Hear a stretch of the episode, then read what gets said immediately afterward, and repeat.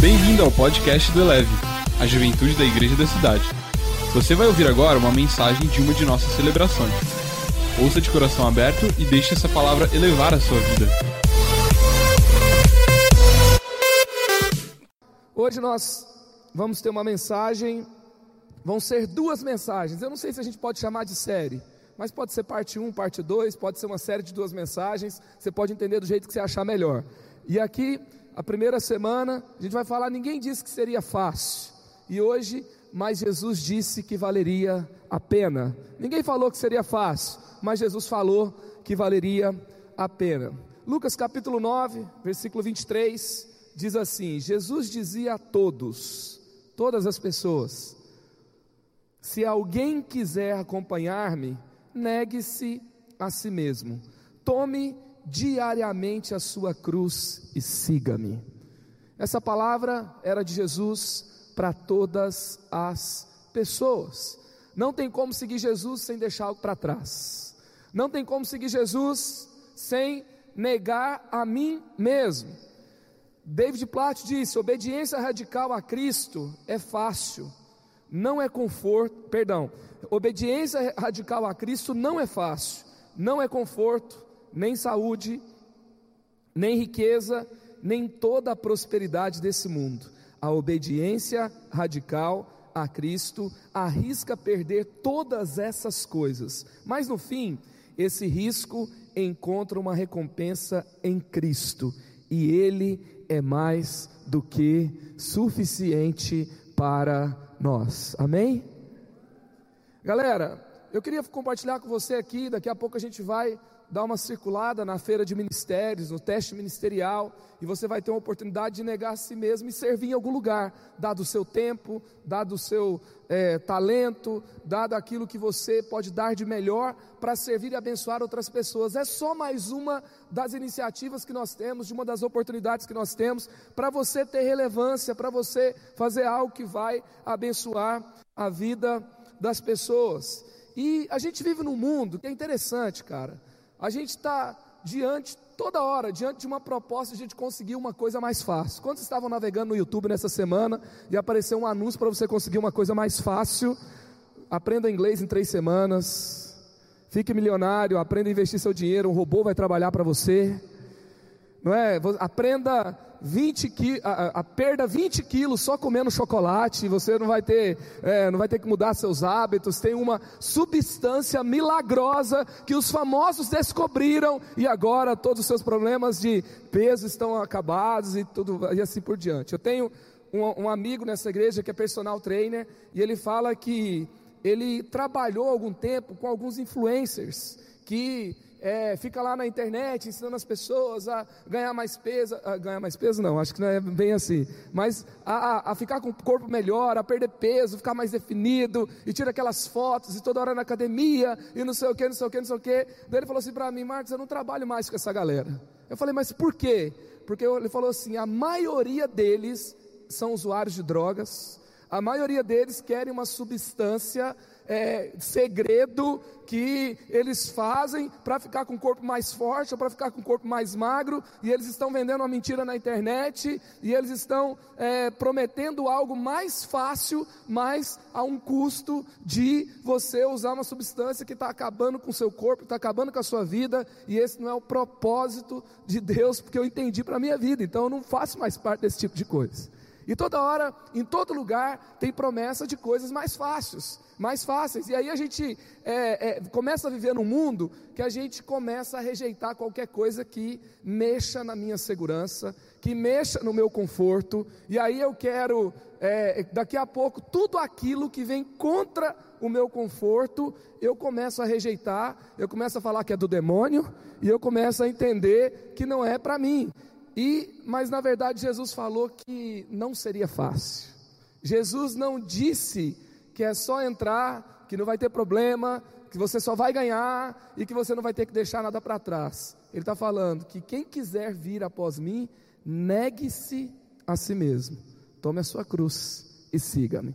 Lá em João capítulo 6, é tão interessante porque no começo do capítulo está todo mundo amando Jesus, todo mundo ovacionando Jesus. Lógico, Jesus multiplicou o pão, Jesus deu comida de graça para todo mundo, quem não gosta?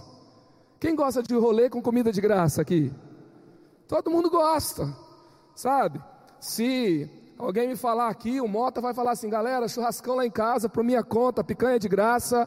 Quem, quem não gosta? Quem, quem apoia a ideia aqui? Aí, Mota, agora você vai lá e faz. Todo mundo ia. Gente, o Mota ia ser o cara mais curtido da noite. Todo mundo ia ovacionar.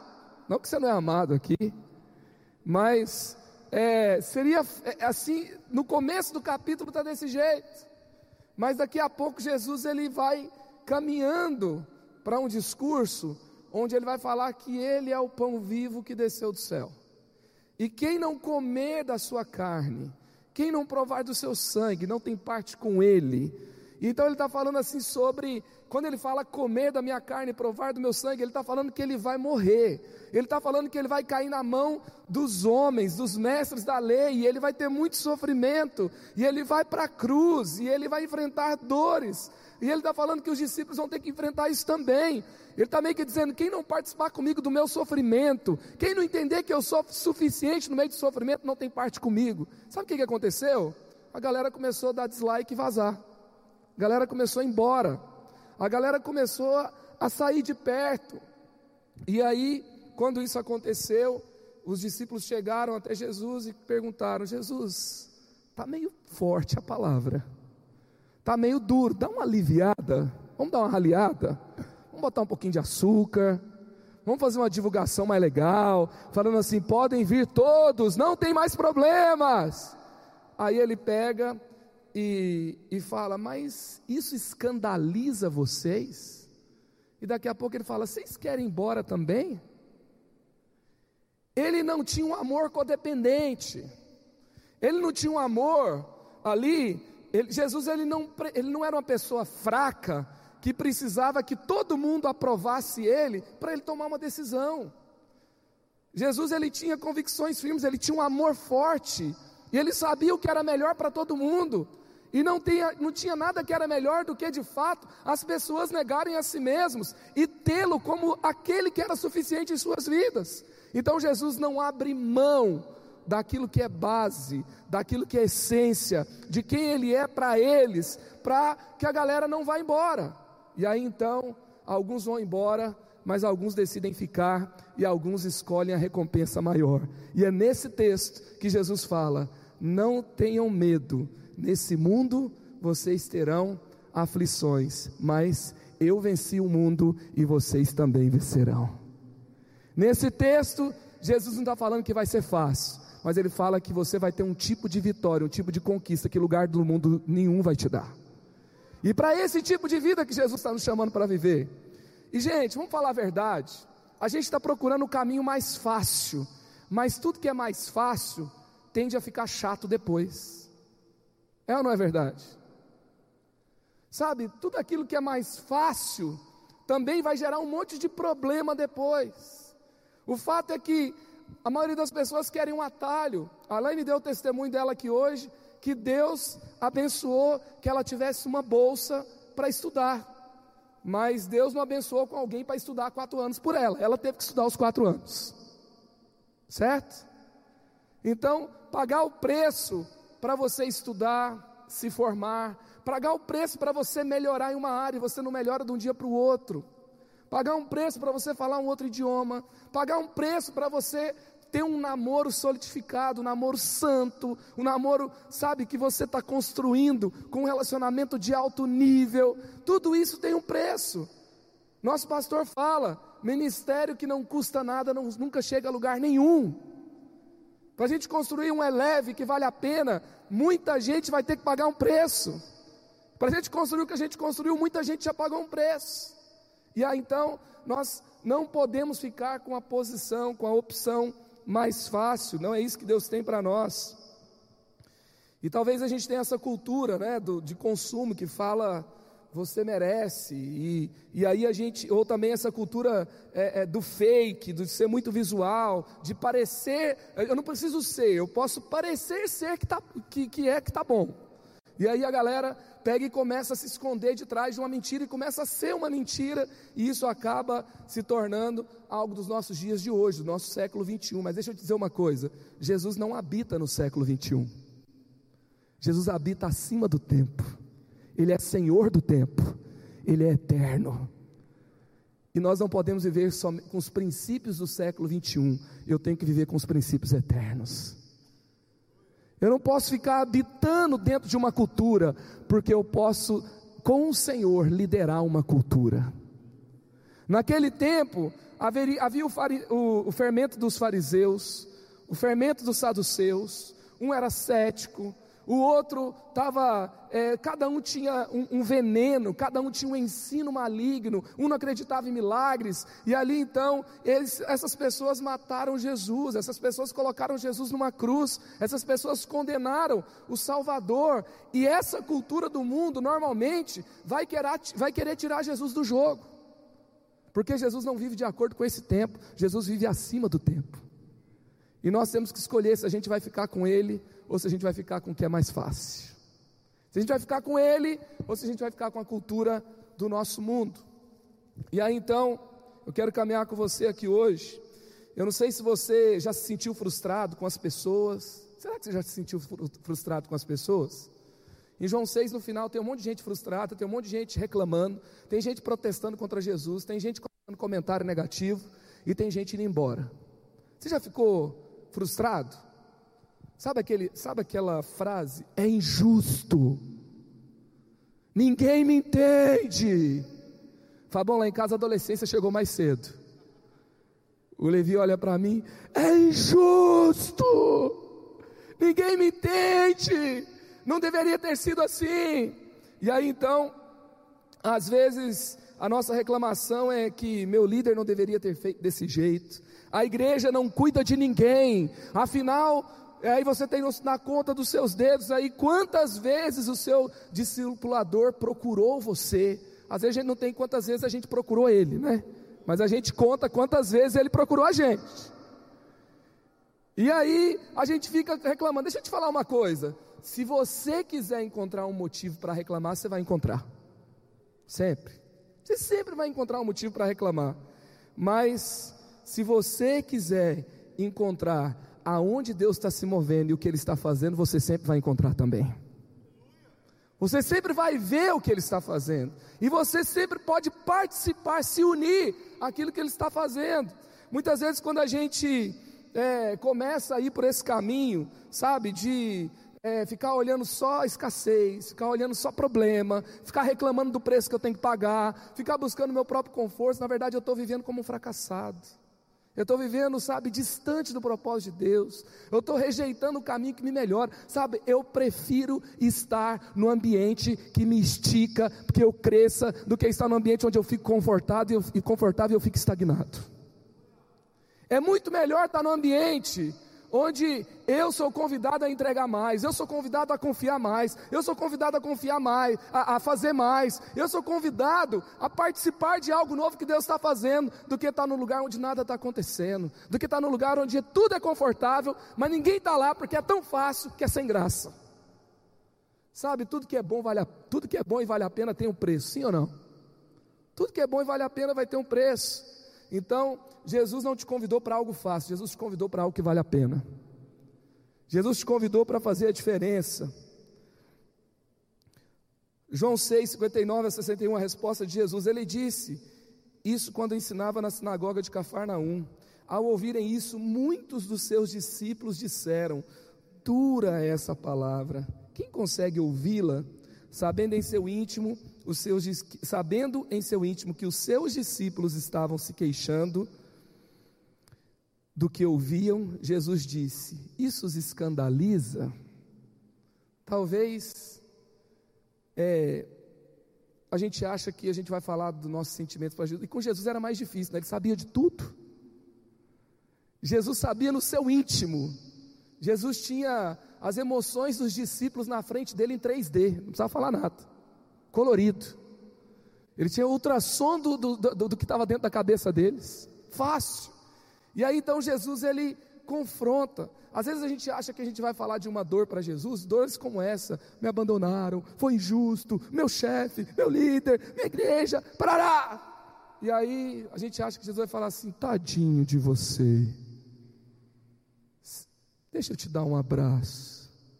Não estou dizendo que um abraço não faça bem, não estou dizendo que esse não é um lugar de você se sentir amado, não estou dizendo que esse é um lugar de você encontrar seu lugar, mas esse aqui também não é um lugar que Jesus te trata como vítima, porque você é muito poderoso nele para se comportar como uma vítima. Você não é você não é refém do acontecimento do que acontece nesse mundo. Você é senhor da história com Jesus. Sabe, nós não estamos numa incubadora de vítimas, não. Nós estamos num lugar preparando pessoas que têm um destino extraordinário em Jesus e que têm um, uma, um, nas mãos a grande oportunidade de saquear o inferno, de reformar essa sociedade, de viver o avivamento dos últimos tempos, de ocupar o seu lugar, onde Deus está te chamando para estar. Como eu vou ocupar o meu lugar? Como eu vou ficar falando de avivamento, avivamento, avivamento, avivamento, se eu não consigo superar uma frustração dentro meu coração, e eu fico me colocando numa posição de vítima. Vítimas não vão reformar a sociedade, sabe? São aqueles que se posicionam em Jesus, que processam a sua dor, que continuam, que não optam por caminhos mais fáceis, que vão viver grandes coisas nessa geração. Você quer fazer parte disso, sim ou não? Então, bem-vindo. Você está optando o caminho que vale a pena. Não é o caminho que é mais fácil, não. Você está escolhendo o melhor. Sabe, quando você escolhe o melhor, você tem um preço para pagar. Então, o que é você escolher o melhor e não o mais fácil? Você escolher o que vale a pena e não o mais fácil. É tomar a decisão de continuar obedecendo Jesus. Sabe, talvez você está num ponto, numa encruzilhada. Gente, é muito fácil, é muito fácil. No meio da nossa caminhada, a gente começar a encontrar culpados. Jesus não te convidou para encontrar culpados, Jesus te chamou para resolver o problema. Sabe, é fácil eu ficar parando, olhando para um lado, olha lá, o culpado, olha lá o outro, né? O outro. Mas Jesus me chamou para ser resposta, não para ficar esperando resposta. E que hoje a nossa resposta seja continuar a obedecer. Que hoje a nossa resposta seja a resposta de Pedro. João 6, versículos 66 e 68. Naquela hora em diante, Muitos dos seus discípulos voltaram atrás e deixaram de segui-lo. Jesus perguntou aos doze: Vocês também não querem ir? Simão Pedro lhe respondeu: Senhor, para quem iremos? Tu tens as palavras de vida eterna. Tu tens as palavras de vida eterna. Talvez você chegou num ponto de decisão. Porque você serviu, serviu, serviu, serviu, e você está se perguntando se vale a pena. Porque você deixou um monte de coisa para trás. O povo de Israel ficou com saudade da cebola e do alho do Egito. Eu chamo isso de síndrome de Madagascar. O povo vivia no zoológico e foi, olha que tragédia, foi parar na savana. Aí eles têm saudade de viver no zoológico. Tem crente que está com saudade de viver no zoológico. Tem, tem crente com saudade da prisão do pecado. Sabe? E porque às vezes você deixa o pecado e você fica se perguntando: será que valeu a pena? Sabe? Eu estou sozinho, os meus amigos do mundo parece que só tem foto curtindo. Eles não postam os remédios que eles tomam também. Só posta, parece que a vida é muito louca, né? Viajando para fora, curtindo balada. Aí tem uma hora que você está no seu pior, você dá uma olhadinha e você fala, que saudade. Hoje é dia de você falar assim: Senhor, eu não vou para lugar nenhum, eu vou ficar aos teus pés porque nem balada, nem dinheiro, nem prazer, nem pecado nenhum tem vida eterna. Eu não vou habitar nesse tempo, eu vou habitar na eternidade, eu vou habitar nas Suas palavras, eu vou me satisfazer com o Senhor. É verdade, eu estou pequeno, eu estou vulnerável, eu estou fraco, mas a Tua palavra diz que quando eu estou fraco é que eu sou forte. Então eu vou para o Senhor hoje e eu vou contigo, porque só o Senhor tem as palavras de vida eterna. Sabe, que seja o dia de você decidir virar mais uma noite para servir a Jesus, para ganhar mais gente para Jesus. seja mais uma noite para a gente ir para leve resgate, seja mais um dia para a gente se envolver para ir atrás de alguém que não está aqui e deveria estar tá aqui e a gente pode alcançar, porque eu posso ser parte daquilo que Deus está fazendo, que seja um dia de fazermos um compromisso, de nos plantarmos numa sala no secreto e renovarmos o nosso compromisso com Deus, de orarmos todos os dias, de buscarmos a face dEle e de continuarmos em frente para a glória dEle. Em nome de Jesus. Então, continue obedecendo, decida continuar. Sabe por quê? Porque há um nível de revelação separado para quem conheceu a renúncia. Tem um nível de revelação para quem conhece a renúncia. Tem um nível de autoridade separado para quem conhece a renúncia. Sabe, você sabe o que é autoridade? Autoridade é quando a pessoa fala a mesma coisa que você falou, só que o ambiente mudou quando ela falou. Autoridade troca atmosfera. Autoridade conquista ambientes. Autoridade, sabe, você senta perto do lado, de uma, do lado de uma pessoa, você não fala nada, ela quer conhecer Jesus, você não falou nada. Você chega e tem algo novo acontecendo. Há um nível de autoridade reservado para aqueles que conhecem a renúncia. Quantos querem conhecer a renúncia aqui? Há uma recompensa. Há uma recompensa. Não é só um culto que eu vou, é um posicionamento que eu tenho. Um posicionamento na obediência. Um posicionamento de continuar. E também vou escolher o melhor. É você entender que vale a pena. João 16, versículos 1 a 3: Tenho-lhes dito isso tudo, para que vocês não venham tropeçar. Vocês serão expulsos das sinagogas. De fato, virá o tempo quando quem os matar pensará que estará prestando o culto a Deus. Farão essas coisas porque não conheceram a mim e nem ao meu Pai. E aí depois, João 16, 33. Eu lhes disse essas coisas, que eu vim que em mim vocês tenham paz. Nesse mundo vocês terão aflições, contudo, tenham ânimo, eu venci o mundo. Aleluia! Gente, Jesus fala para os discípulos que eles teriam problemas, e não é um problema que você está tendo, não, é um pouquinho pior. As pessoas vão, iriam matá-los, iriam torturá-los e achariam que estavam prestando um culto a Deus. E ele fala assim: e eu estou dizendo isso para vocês terem paz. Ou seja, quando acontecer, não é assim, estava escrito, vai acontecer, mas tenham bom ânimo. No meio dos principais problemas que a gente pode enfrentar nessa vida, o nosso mestre falou: fiquem felizes, tenham bom ânimo, não se desanime, vale a pena. E é tão interessante que quando lá em Atos, a primeira vez que os discípulos são torturados, sabe o que, eles começaram a fazer? Eles começaram a cantar, eles começaram a dar gargalhadas, e eles começaram a celebrar Jesus, sabe por quê? Porque eles foram encontrados dignos de sofrer pelo nome de Jesus. Às vezes a gente não fala de Jesus na faculdade com medo de virar meme. Mas será que eu tenho que fugir porque é melhor não virar meme do que arriscar virar um meme para ganhar um amigo para Jesus? Será que é isso que eu tenho que fazer? Às vezes eu não quero liderar uma célula porque vai me dar trabalho, porque eu vou investir em pessoas e pessoas são problemáticas, como eu também sou problemático.